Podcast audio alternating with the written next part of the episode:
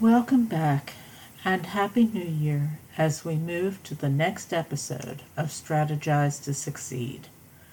Selectively applying the strategies which we discuss each week will help you as you progress from conditions to opportunities to successes. In today's episode, we are addressing a subject which seems well suited to start the new year. No, resolutions are not on the agenda, although you could certainly convert this strategy into one of your resolutions. Let's focus on the subject of power and its application can be your choice. Before you make any snap judgments, though, as to which type of power is your favorite, next week we will hone in on the power strategy which I think can serve each of us well in life's various situations. So, as you surmised, our topic this week is types of power. Power strategies which individuals use can be applied either consciously or unconsciously, and, as we are all aware, for good or bad purposes. Gaining, keeping, and wanting power is a complicated issue. It can be perceived as a benefit or opportunity which most people believe that they want. That is because power is often viewed as synonymous with control, and having control is often regarded as a symbol of freedom. Freedom, of course, is the primary entitlement which individuals universally strive to achieve. The problem with power is that in order for a person to have it, there is at least one other person who is deprived of it in a specific situation. That is simply the nature of the structure.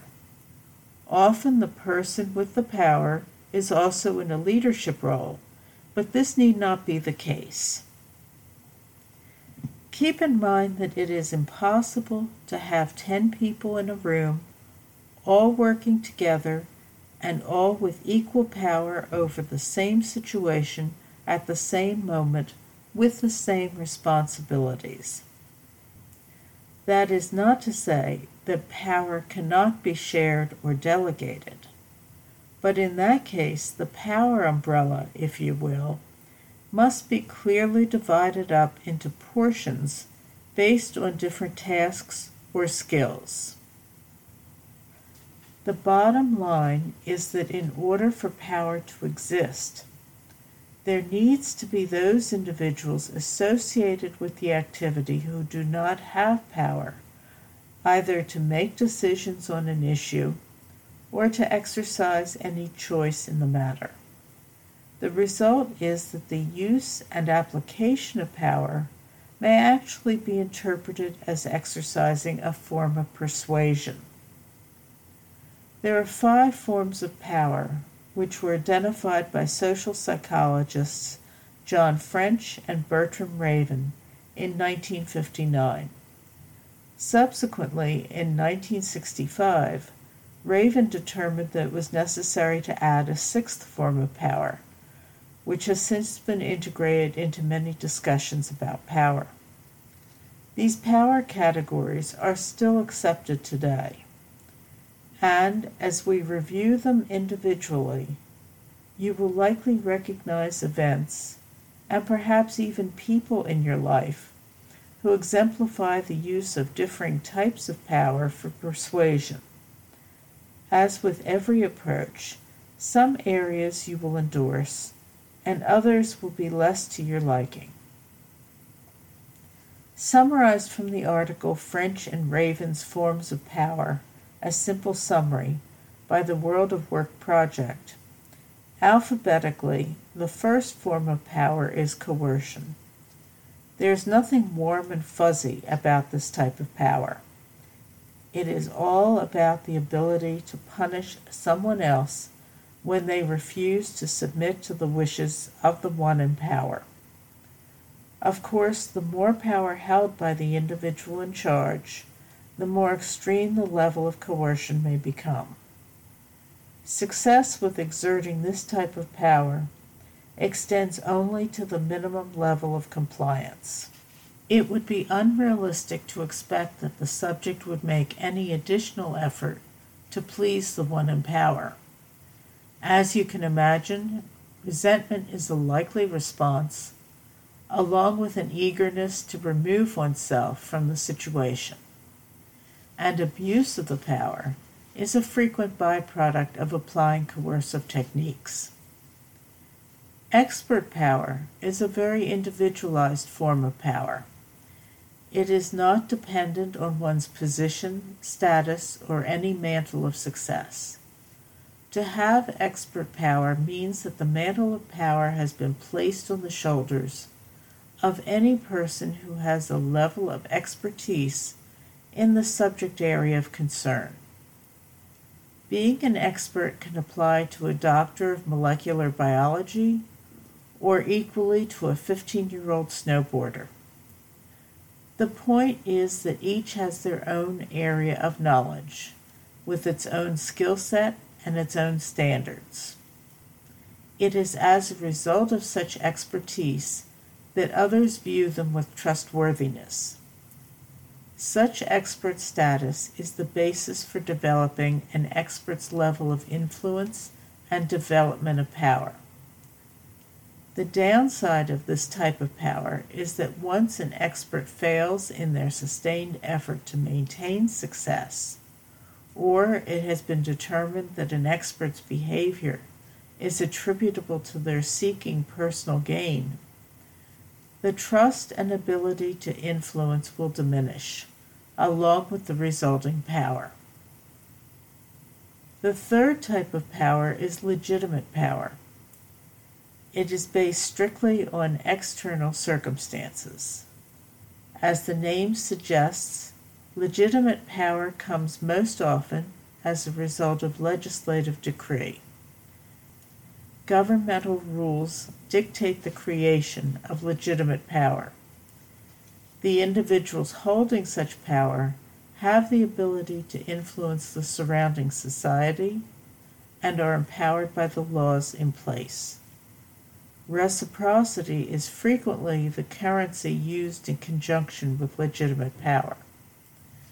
However, once an individual's term of office comes to an end, or there is another way in which their position is terminated, it is also a common occurrence that their power ceases.